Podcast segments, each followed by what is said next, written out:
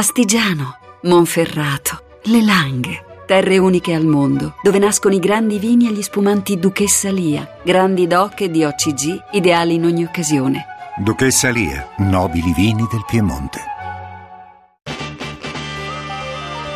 RAI GR1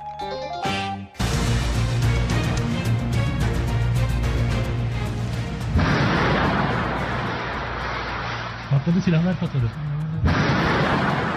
Boğuşma var sanki.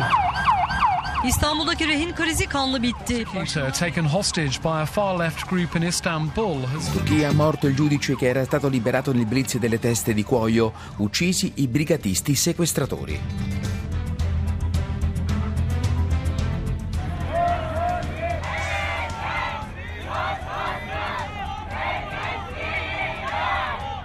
Il giudice si chiamava Mehmet Salim Kiraz. I due terroristi cercavano proprio lui perché conduceva un'indagine sulla morte di Berkin Elvan, 15 anni colpito nel giugno del 2013 da un candelotto della polizia durante le manifestazioni del Gezi Park.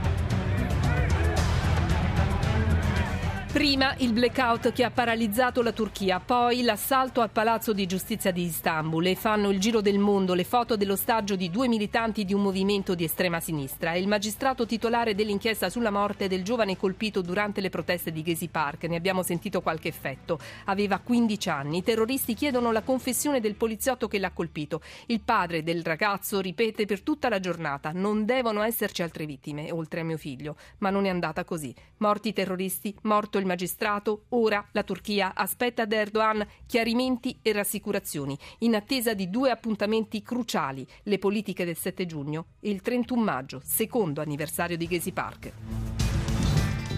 In primo piano nel nostro giornale anche la politica con le fibrillazioni nell'uno e nell'altro schieramento, mentre il sottosegretario Del Rio va alle infrastrutture. Non solo Turchia dall'estero, ipotesi d'accordo sul nucleare iraniano, il voto in Nigeria, le novità sullo schianto dell'aereo tedesco. E poi il museo egizio tornato a splendere a Torino e la grande prima di Lucia di Lammermoor. Infine lo sport, ancora un pareggio per la nazionale.